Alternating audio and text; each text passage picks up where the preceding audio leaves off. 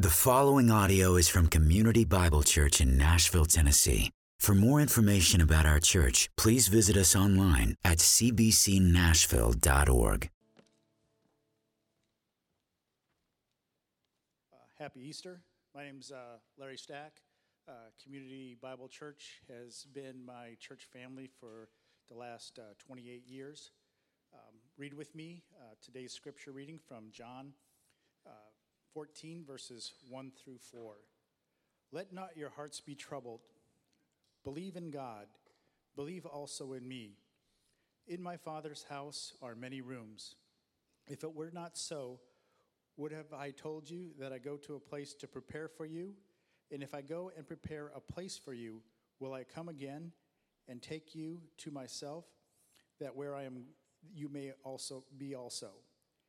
And you know the way to where I am going. you, Larry. You guys can have a seat, and I would encourage you to turn to John 14. If you attend here on a regular basis, you know that we are just we're just continuing this morning in our regular exposition of the Gospel of John. As I was looking at Easter text or potential Easter text, and I got to John 14, I went, I think this is going to work. So we're just going to keep going this morning. There's something comforting about Easter morning, is there not? Especially when it's bright and sunny like it was today. Something comforting about waking up and um, the Christian culture that we live in, because we're in the Bible Belt, you can't help but be reminded of the fact that He is risen. But all, what also kind of strikes me is that so often we wake up not with a comforting demeanor, not with a hopeful and joyous reality often we can wake up in discomfort. We can wake up distressed. We can wake up with kind of the agony of the soul.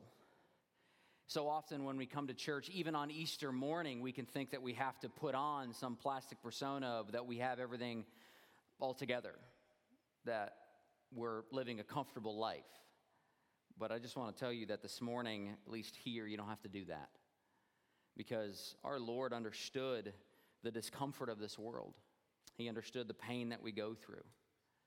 When I was thinking about just the comfort of Scripture, because Scripture is offers so much comfort, I know when I have those moments of agony, distress, anxiety, I so quickly, you know, drop to my knees and pray. But then I frantically search Scripture for some sort of comfort, some sort of hope.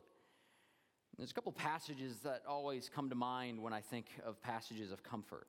There's actually passages that a reformer by the name of Thomas Cranmer, all the way back in 1500, kind of identified if there's like four passages that we should turn to, he actually called them the comfortable words.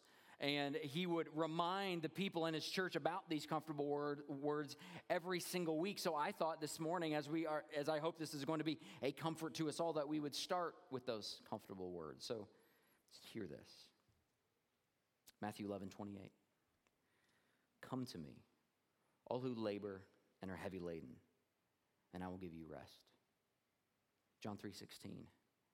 For God so loved the world that he gave his only son that whoever believes in him should not perish but have eternal life. 1 Timothy 1:15. It's saying it's trustworthy and deserving of full acceptance that Jesus Christ came into the world to save sinners, among whom I am foremost. Last 1 John 2 1 through 2. My little children, I'm writing these things to you so that you may not sin. But if anyone does sin, we have an advocate with the Father.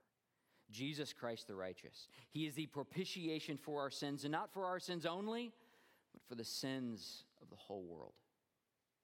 These words that I just had the privilege of proclaiming upon you is a comfort to our soul because what it points to is that we can rest because Christ came to take on flesh to live the life that you and I so desperately need to live, the life that God requires us to live, that perfect life. But He came and lived the life that we could not, to die on the cross that we deserve, so that we might have his righteousness, if I can use a big word, imputed, given to us, declared upon us, so that we can stand before God not in fear, but in comfort.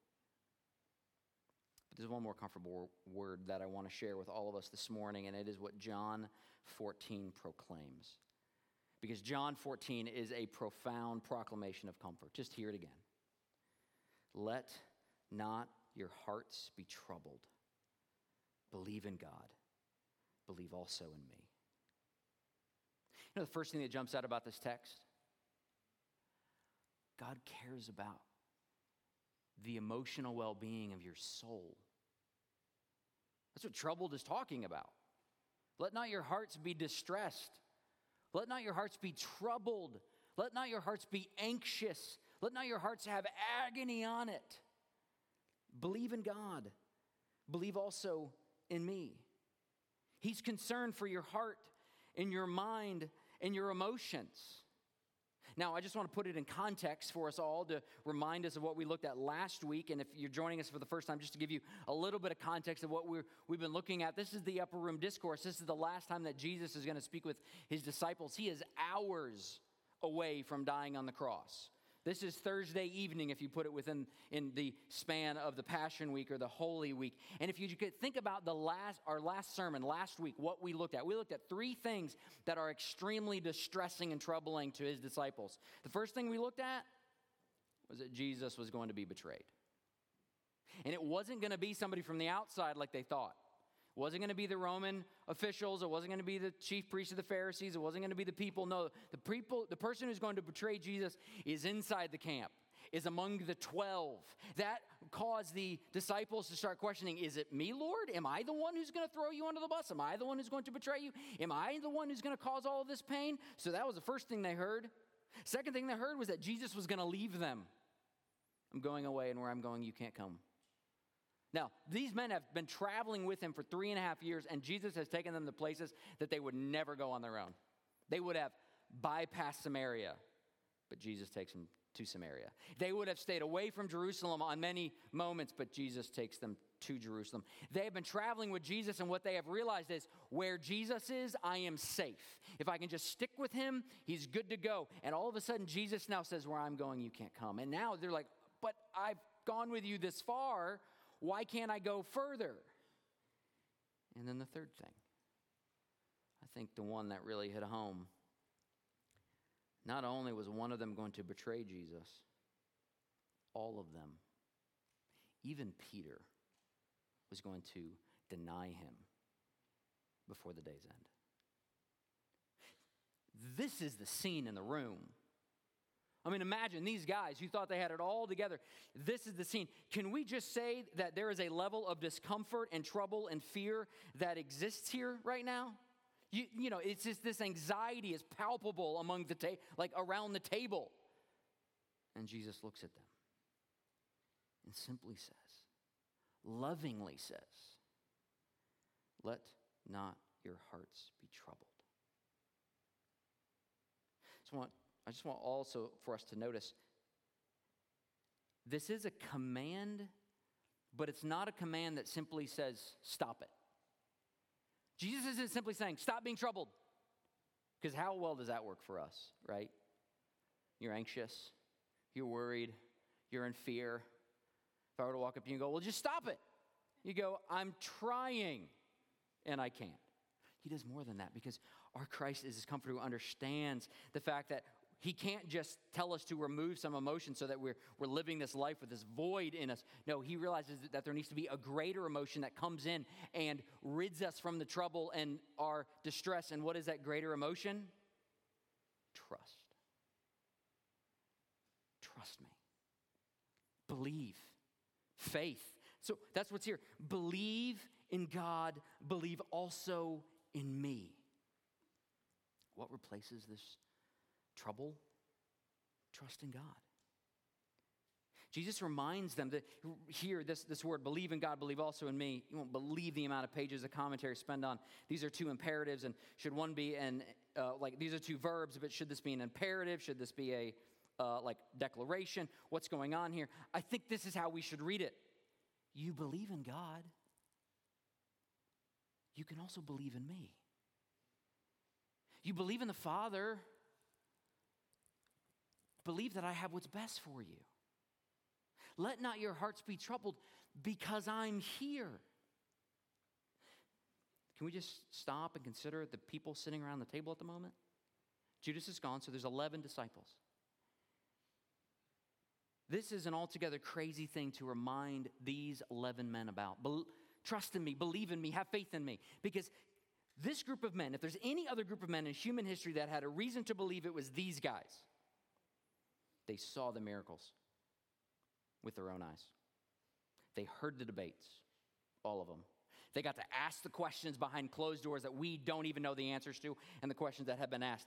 They personally have testified, You are the Christ. They get it. But in their moment of fear, they quickly forgot. In their moment of fear, they were troubled and saying, What is going to happen? So, what is Christ saying? Hold fast your confession faith. You believe me up until this point. Believe me in the future. I know you're troubled. Don't trust in yourself, trust in me. Jesus is reminding them to hold fast to their confession, what they have seen, what they know to be true, and to remember who Jesus is. You know, this fight for the faith, I think, is truly the hardest part of the Christian life. We can have so many moments of trouble. So much stuff comes in and tries to rid us of our assurance, of our hope, of our trust. So much. And here Jesus at you know in the last hour, if you get down to the very basic command, it is keep the faith, keep trusting in me, believe that I am who I say that I am. There's one more thing that I want to look at though before we venture further into this passage. Maybe it's one that you've already picked up on. Jesus is a little bit of a hypocrite, at least on the surface here. A troubled Jesus is telling his disciples not to be troubled. Look at John 13, 21. Last description that we have of Jesus. Started our passage last week. If you're on my Bible, it's like the exact opposite page.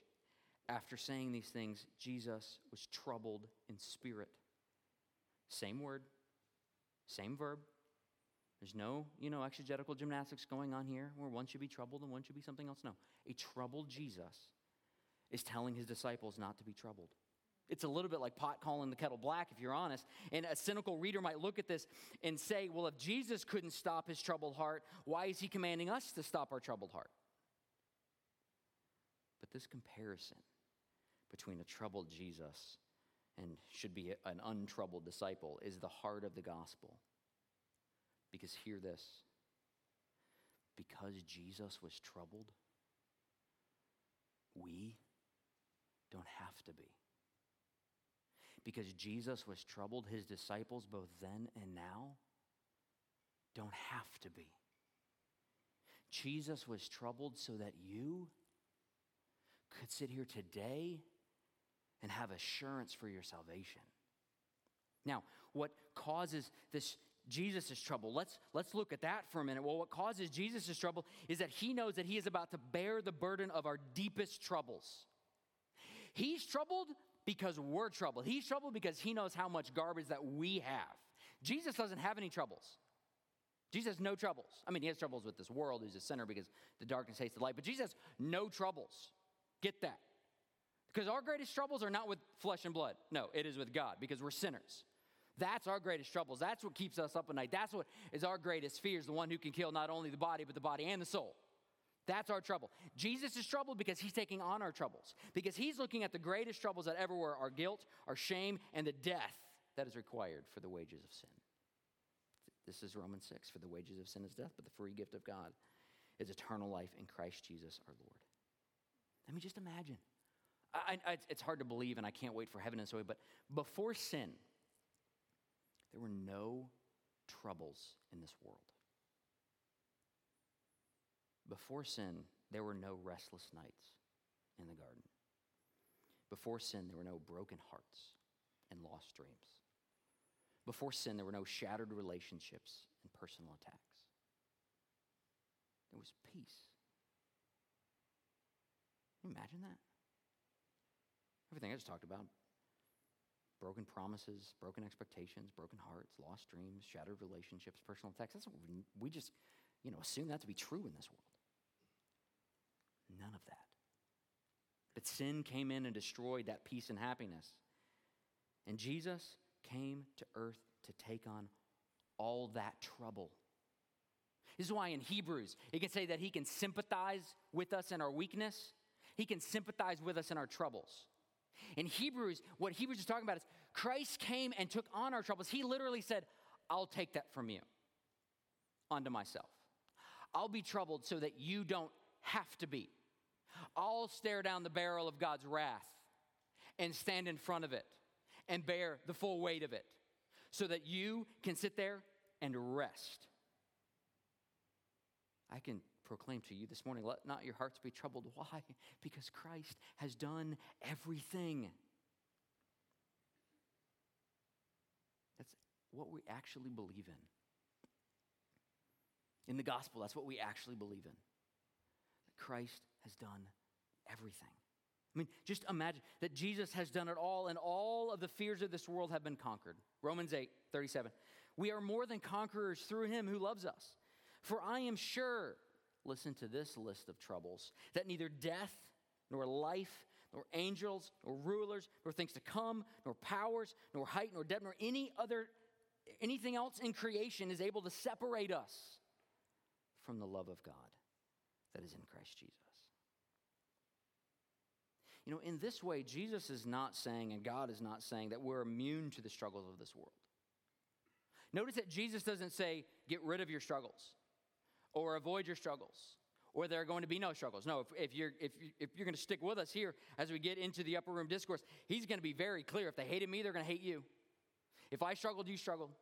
If I have a cross, you're going to take up a cross. No, Jesus is saying that we're not immune from the struggles of this world, but rather we can look to something greater. Rather, there's another law at work that we have the resources to overcome them all in Christ Jesus. The other way to say it is all that we need has been accomplished in Christ. Now, this is Easter, obviously, and so the, the, the resurrection is on our minds. Jesus was troubled and saw it through. You see, if Jesus was troubled and he just went to the cross, that would be good, but not enough. If Jesus was troubled and he bore our sins, that would be good, but not enough. If, if Jesus was troubled and he died, okay, that would be good, but not enough. And if Jesus was troubled and was buried into the grave, that would be good, but it wouldn't be enough. Because the trouble that you and I would have was wondering whether it was sufficient, wondering whether those bones in the ground were actually going to work, wondering how Jesus was different than all of the other high priests that came before. How Jesus was different than all of the other lambs that came before because all the other high priests and all the other lambs, they died. Their bones are in the ground somewhere. So Jesus was troubled, but he rose from the grave. He demonstrated that he kicked death in the teeth, that he uh, was victorious over death, that we no longer have to wonder is death the end, but rather death is just the beginning because there's life after death because of Christ. If you were here on Friday night, he secured for us our eternal, our eternal redemption. What is this eternal redemption? I'm glad you asked. Because it's exactly where he goes in verses 2 through 4. Believe in God, believe also me. In him, in my Father's house, are many rooms. If it were not so, I would have told you, I would not have told you that I go and prepare a place for you. And if I go and prepare a place for you, I will come again and will take you to myself, and where I am, you may also be. Outside of death, what's our greatest fear? That we're going to have a roof over our head, food in our bellies, and clothes on our back, right? That's, that's the fear. Am I going to be taken care of? That's the. Because we can handle a lot as long as we can be taken care of, those basic needs. What is our eternal redemption? God taking care of us, God giving us all of that. He is going, He is leaving us, not just to depart from us and leave us wanting. No, He's, he's leaving us to prepare a place for us. The disciples see his Jesus' departure as this issue, as this weakness, as this moment of fear and anxiety. No, it's an advantage. He's going away to prepare a place for you and I in his Father's house where there's many rooms, but he is going so that he can return. And one thing is like, what more can we ask for? Regardless of what happens on this earth, regardless of how much money you die with, regardless of the size house you have if you have a house, regardless of whatever you accrue this side of heaven, doesn't matter. Because if you have Christ, you have a room, a dwelling waiting for you. And listen, if you're worried that there's not going to be enough room for you, if you're worried that as you see the name of Christ be spread and more people come to believing in Him, that you think that, uh, oh my goodness, I'm going to get kicked out of heaven, or if you worry that you're, that you're not going to be good enough, clean enough, or whatever enough, no. There's room for all. There is a room waiting for you in heaven if you have placed your faith in Christ. Just think, as we wrap this up, about the stark contrast between Jesus coming to earth and us coming to heaven. When Jesus came to earth, there was no room for him in the inn. Mary and Joseph had to go to a stable. The world didn't want him. The world didn't want him because the world hates the light again. He was an outcast from the very beginning. When we go to heaven, we should be staying in the stable. Let's be real. We're, we're dirty sinners, only redeemed by God's grace. And yet, He puts us in God's house and gives us ample provision. This is the message of Easter. It's one of hope. Because Christ rose from the grave, we don't have to have a troubled heart we can rest in the finished work of Christ. This morning, um, my wife Amy was, was reading out of a book that we both love. It's called uh, Thoughts That Make Your Heart Sing by Sally Lloyd Jones. Highly recommend it. They're just they're small um, poems or articles. This one's called Finished. Here's what it says. Just before he died, Jesus shouted from the cross, It is finished. What is finished? Jesus was saying everything. Everything you need to come back home to God. Everything you need to be free and happy in God. Everything you need to live forever. I've done it all. It wasn't a cry of defeat, it was a shout of victory. The great work of rescuing us was finished. There's nothing more you can do to make God love you more, and there's nothing that you can do to make God love you less. It is finished. I know it's Easter, and so I know that you know there's some faces in the room that I don't recognize, and I'm excited that you're here. But I know that walking into a church can raise some anxiety in our souls. Because again, we feel that discomfort. We're not enough, and we know that we're not enough. But listen, when you walk into this church, and when you hear the gospel. The gospel message is not do more, be better, try harder. That's bondage. That's bondage. That would be me not loving you. That would mean me hating you. That would mean that would mean that Jesus would say, "Stop being troubled. Stop it already." And it would be up to us. Now, the message of the gospel is you can't do it. You're a sinner. You're broken. Trust in the one who did it perfectly and rose from the grave to tell us about it. It makes me think of Psalm 46. That instead of running from God in fear and anxiety, we get to look at God as our refuge and our strength and our very present help in trouble as we turn our attentions towards communion this morning, the second sacrament that we get to participate in. Maybe you were that person that was coming to church in a long time, first time in a long time. Maybe you were here to see a baptism. Um, maybe there's just something in your soul that just said, I, I think we need to go to church today. And this is the first time in a long time that you're hearing the good news of the gospel. I would encourage you to place your faith in Christ, to lay down your work, to lay down what you're doing, and run to Him because He'll care for you, because He'll accept you. Not because you've done anything good or bad, but because Christ has offered His righteousness to you. He'll declare you good.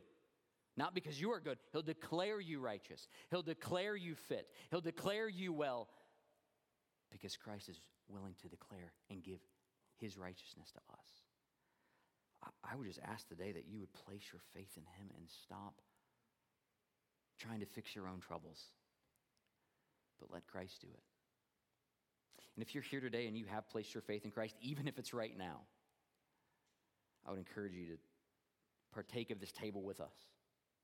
Because this table is a celebration that we get to look outside of ourselves and say that the life that we need to, that we had to live and the death that was required of us is not found in us, but it is found in Christ.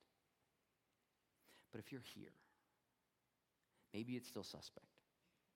Maybe you, you want to, you know, you were wanted to be friendly and you were invited to church and didn't want to say no and all this stuff is up in the air and you still haven't placed your faith in Christ. I would ask you this just let the elements pass you by. We're not going to judge you. We're so thankful you're here. But we don't want them to confuse you. The reason we don't want them to confuse you is because these elements don't save you. These elements point to the one who does the saving. But afterwards, and come find me. Because if you have questions, if you have thoughts, if you have fears, if you want to walk up to me and go, that's all garbage, that's fine, we'll talk. But I would love to proclaim the grace of Christ personally to you this morning. Let's pray and we can take these elements together. Lord, thank you for your word. Thank you for, your, for the cross. Thank you that we can sit here as your people and look outside of us. Thank you that we can bring in our weary souls, our troubled hearts, our anxieties, our longings, our wonders, and we can come before you and rest. And that the proclamation that you have is come, all to me who are weary and heavy laden. And you won't reject us. You won't break the bruised reed. You won't kick us out. No, you will do nothing of the sort. You will offer your grace indiscriminately to us all. Lord, thank you for this moment when we can celebrate our risen Savior. In your Son's name, amen.